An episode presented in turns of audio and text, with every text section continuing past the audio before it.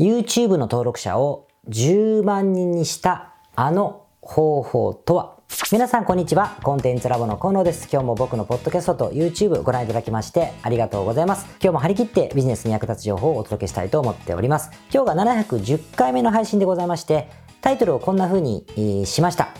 YouTube 登録者を10万人にしたあの方法とは？ということでございましてですね。私があのずっとお世話になっているクライアントさんがですね、YouTube のチャンネル登録が今年というか去年か、去年のうちにですね、10万人を超えたんですね。とにかく。わかる人わからないけどおめでとうございます。まあ、とてもすごいことでございまして、つい3年前までは何千人しかいなかったチャンネルなんですよね。それを3年余りで10万人まで増やしているので、20倍近く増えたことになると思うんですよ。で、テーマがそれほど大きくなるようなジャンルではないので、やっぱ快挙と言えるのかなっていうふうに思うんですよね。例えばゴルフとかね、ああいった楽器とかそういった伸びやすいジャンルではないので、本当に素晴らしいことだなというふうに思うんです。で、もちろん、そのご本人の努力と継続力とアイディアの、まあ、力の賜物なわけでございますが、とはいえですね、ご本人が書籍を出しているとか、テレビに、よく出てる人とかですね、何かインフルエンサーの人としょっちゅうコラボをしているとかいうことは全くなくて、本当にソーシャルメディア、つまり YouTube 上で YouTube の力だけを借りて自分の登録者をそこまで増やしている方なんですよ。本当にまあ尊敬しますけれども。で、じゃあこれはどうやってやったかってことになるんですが、少しやっぱりですね、ノウハウがありましてですね、これを、まあ、今日はもちろん包み隠さず全てはお話しできませんけども、一部話せるレベルでちょっとシェアをしたいなというのが今日の趣旨でございます。では早速、YouTube チャンネル登録者をわずか3年余りで10万人まで増やした方法なんですけれども、答えから言いますとですね、かの有名な TTP メソッドを使ったんですね。TTP メソッド。ご存知ですか？えスタンフォード大学のですね、研究で明らかになった方法なんですけども、これがあまりにも驚異的だから、Google とかですね、メタとか Instagram とかね、ああいう会社があまり広まらないようにひた隠しにしたと言われているような、まあ、衝撃的なメソッドなんですね。というのはまあ嘘でございまして、ご存知ですか ?TTP って全然そんなことなくて、えー、ただの造語でございます。どういう略称かというと、日本語でしてですね、徹底的にパクるっていうのの TTP という頭文字を取って TTP って言われているものです。多分ビジネスのこういうコンテンツを読み漁ってる人とかはどっかで見たことありますよね。だからかの有名なって言ったらかの有名なんです。でもスタンフォードとか関係ない関係なくてね、そういう方法でございまして、言葉の通りです。ビジネスにおいてですね、YouTube に限らず、やはり業績を効果的に増やすためには、徹底的にパクレというのは存在しますし、僕は正しいなというふうに思ってます。かのスティーブ・ジョブズもですね、えー、Apple コンピューター、すごい昔ですけれども、Apple コンピューターを発売するときに、当然 Apple コンピューターってこう、マウス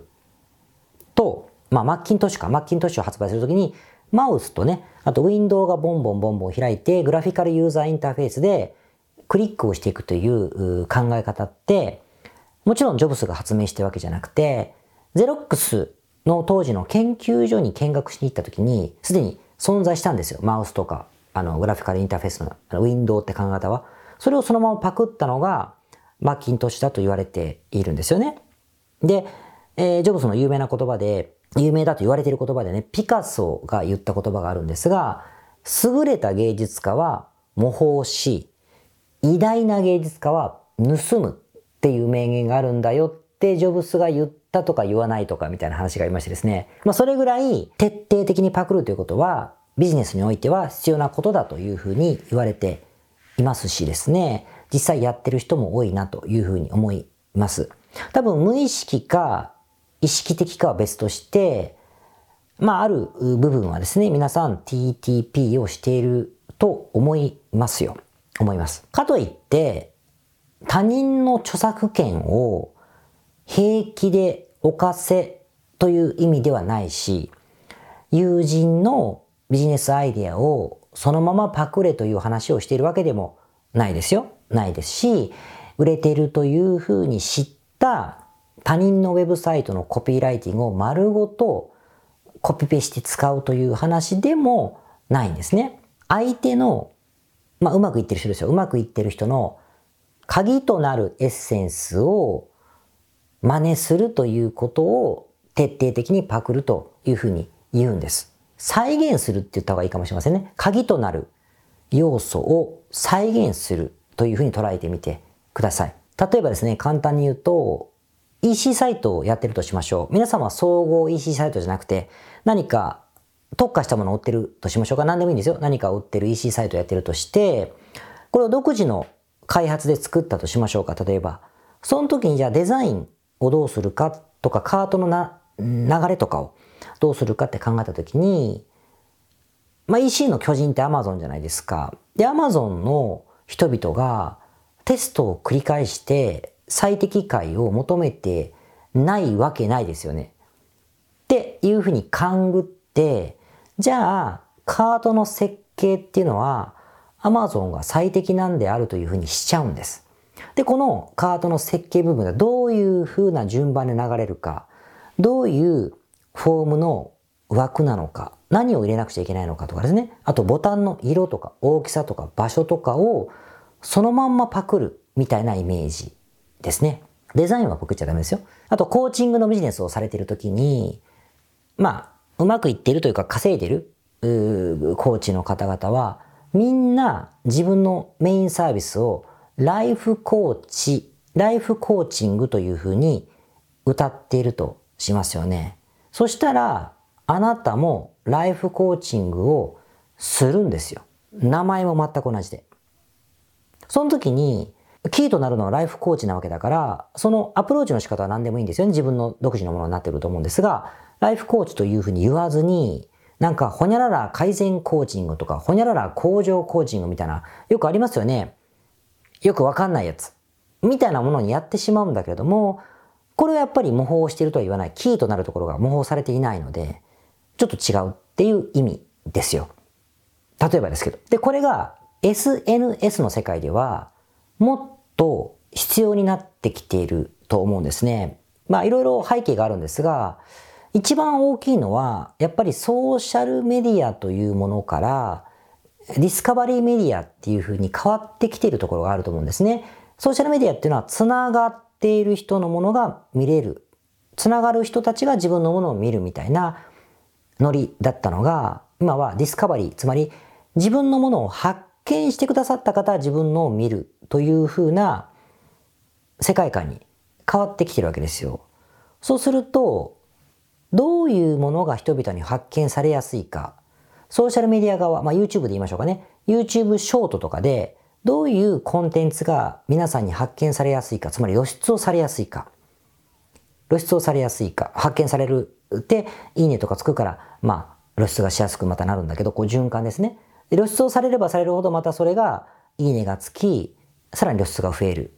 じゃないですか。で、これと同じような要素のものは露出されやすくなって、で、またこれが評価されたら、またこれが露出されていくという、この、このサイクルが回っていくので、ってことは、人々から評価されているもの、今すでに評価されていて、露出が伸びているテーマ、それはタイトルなのかキーワードなのかわからないけれども、そういうネタですね、ネタ。ネタとかフォーマットかテンプレートかネタかテーマなんだけど、こういったものと全く同じものをやった方が発見されやすくなるようになってるんですよね。だから非常に模倣するってところは、この文脈は SNS では必要になってきているなというふうに思います。で、何をどうしたかってことはここでは申し上げません。あの、僕のコンサルとかビジネススクールでは話してますよ。話してますが、興味があればぜひ、えー、ご参加いただきたいと思いますが、何をしたかはまあ細かく申し上げられませんけれども、まあその10万人になったですね、クライアントさんもそのようにキーとなる部分を徹底的にパクることによってですね、増やしていっているということなんです。しつこいけれども、あの、ご本人の努力とかですね、継続する力とかいうところが一番大事だったんですよ。ですから、その、軽くそれをしたからだとかいうことはもちろん申し上げるつもりはないですけれども、でも、えー、その土壌になってるのはこの TTP のメソッド。メソッドってことじゃないけど、メソッドなんですよ、でもね。あの、なんですよ。簡単に言うとね。でも、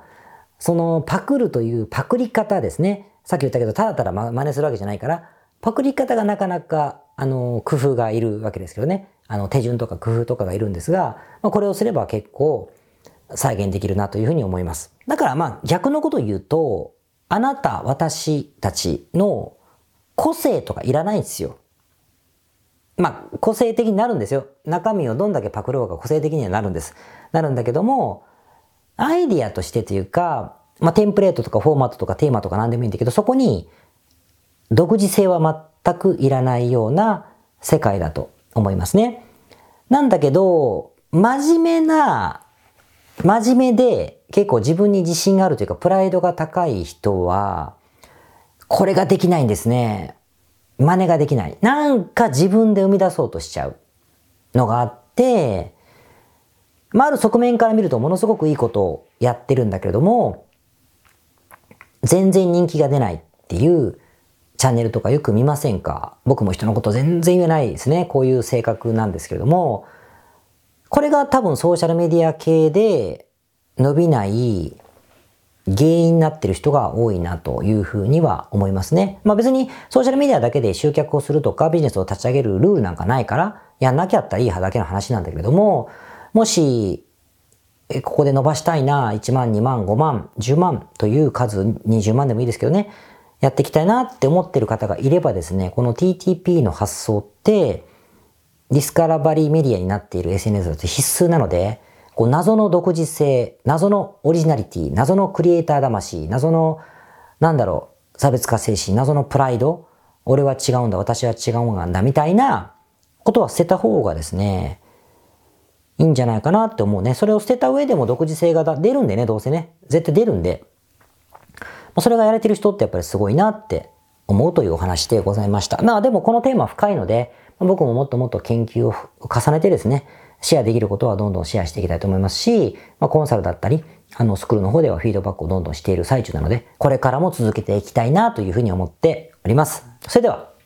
はい。それでは710回目の雑談でございましてですね、今日はイヤホンの話をしたいと思いまして、じゃじゃーんってことですね、今更ですが、AirPods Pro を買いました。これですね。まあ、自慢です。嘘、嘘です。みんな持ってますよね。で、なんでかというと、あの、僕は音楽を聴かないんですよ。聴かないって言ったら、まあ、聴かない？まあ、セミナーとか音源は聞きますけども、音楽を聴くタイプではないので、イヤホンはそんなに大事じゃないんですよね。あの、仕事でオンラインミーティングするときはいいマイク使って、あの、スピーカーをとか言って、いうことでやってるので、イヤホンがそんな大事じゃないんですよ。だから、あの、娘が小学生の頃に使っていたお下がり、まあ僕が買ったんですけどね、を粛々と使ってたわけですが、でもね、なんか欲しくなったんですよ。最近ちょっとね、いろいろ事情がありまして、スマホでですね、音を聞くシーンが増えたんです。あとカフェにいる時間も結構最近多くて実は多くて、外で、えー、音を聞かなくちゃいけないシーンが増えたんですよ。なので、ちょっといいイヤホン欲しいなってずっと思ってたんですよね。で、えー、家族はうち実はみんな AirPods 使ってて、見てるといいよって聞いてたから、あ自分も買おうかなと思って、改めて買ってみたんですね。そしたらこれがですね、いや、しつこいけどイヤホン好きの方はですね、もっとたくさんのメーカー試していて、AirPods なんて音がとかいろいろあると思うんです。あると思う高いだけじゃんっていう話は置いといて、置いといてですよ。ミーハーで僕は欲しかったからいいじゃないですか。で、買ったんだけど、これね、やっぱりいいっすね。あの、ノイズキャンセルの機能と外部取り込みの機能が切り替えることができるところがすごくて、やっぱノイズキャンセルってすると没頭感っていうんですかね、がすごくて外の音がほとんど聞こえなくなる。けど、かといって耳が詰まってる感じもしないんですよね。で、外部取り込みってすると歩いてる時とか危ないから、外の音が普通に聞こえるのに曲も聞こえるってことができて、この切り替えがパチってするだけだから、すごくよくできていますね。で、もちろんね、どこにあるかとかわかるし、あのー、なくなっても大丈夫ですよね。あと、2台の切り替えも楽だから、あのー、Mac と、えっ、ー、と、スマホ、両方、iPhone と両方とも、あの同期して、あの、切り替えながら使ったりもできるので、意外とやっぱ便利ですね。今更のこと言ってるのは自覚してるんですけど、だからなんかね、僕ね、音楽まで聴くようになりましたよ。不思議と。音楽を聴くようになりましたから、あの、Spotify のね、トップチャートとか聞いちゃってですね、意外とね、ああ、今それ入ってる曲だよね、ぐらい言えるようになってるかもしれないですね、ことに、えー、なっております。ということで、まあガシェットの話はあまりすることはないですけど、道具が自分のちょっとスタイルをちょっと変えることってあるんだなって気づかせていただいたのは大きな気づきですね。でも今時の子はすごいですね。うちのお嬢さんとかは家の中でも外部取り込みのまま刺してますからね、耳に。当然僕が喋りかけても聞こえるから。だけどね、常に音楽と共に生きてるから、やっぱそこは違うんだなと思って見ている今日この頃でございます。でもイヤホンのビジネスって巨大なんですよね。クラファンとかでもイヤホンすれば必ず当たると言われてるぐらいイヤホン好きな方って何個も持っているのでそういう世界をちょっと垣間見た気がしていてですね、えー、新鮮でございます。ということで、また来週。皆さん、こんにちは。コンテンツラボの河野と申します。この YouTube チャンネルをご覧いただきましてありがとうございます。え普段は在住の起業家の皆さんにインターネットを使ったビジネスのサポートをさせていただいております。これまで、え約3000人の方々のビジネスのサポートを行い、すべてのクライアントさんの売上総額は300億を超えているぐらいだと思います。えこのチャンネルではそんな経験をもとにインターネットビジネスもしくはインターネットを使った起業について、え詳しく役に立つ情報をお送りするように心がけております。海外においての事例もとても豊富に含んでいますので、日本の方にも適用できることがとっても多いと思っております。ぜひチャンネル登録をして配信をご覧になってみてください。経験も時間もないギリシャ在住の主婦がなぜビジネスで成果を出せたのか。これは本当の話です。その人はギリシャに住む女性 Y さん。国際結婚をして15年間。子育てと家事に忙しい毎日でした。さらにプライベートでもトラブルを抱え、その対応にも時間を取られるようになっていました。そんな Y さんには夢がありました。それは自分で仕事を生み出して経済的に自立すること。とはいえ、ビジネスのために使える時間はほとんどありません。毎日の隙間時間さえままならない状態だったのです。しかし、あることをすることで Y さんのビジネスは無事スタートし、半年後にはまとまった収益も得られるようになっていました。Y さんのやった、あることとは何でしょうか？それはとてもシンプルなことでした。他人の力を使うことです。マンツーマンのコンサルタントを使ったのです。とは言っても通常の使い方とは少し違います。アドバイスを受けて自分で実行するのではありません。とにかく Y さんには時間がありませんでした。コンサルタントのアドバイスで、まず最初に、最小の作業、最小の費用で短期間に収益化できるビジネスを決めました。次にその作業そのものを毎回のミーティング時間にコンサルタントと一緒に実行しました。例えば Y さんがコンサルタントから言われた通りの簡単な作業をしている間に、コンサルタントが文章を書いてあげたり、複雑な画像加工をしてあげたりしました。ポイントは悩む、調べる、後で時間がある時に宿題をこなすという時間をなくしてしまったことです。半年経過した頃にはお客様も50名近くに増え、売上額もまとまったものになりました。私たちコンテンツラボは、Y さんのような海外在住者で初めてビジネスをする方にも、その人の環境に応じたコンサルティングを提供しています。これまで15年間、3000名以上の海外在住者さんのサポートをしてきました。もし Y さんの実際やったビジネスや、私たちのコンサルティング手法が知りたい場合は、ウェブサイトをチェックしてみてください。海外在住者の方ご自身のインタビューや、どうやってビジネスを始めるかを事例をもとに解説した無料動画をお配りしています。今なら無料です。今すぐご請求ください。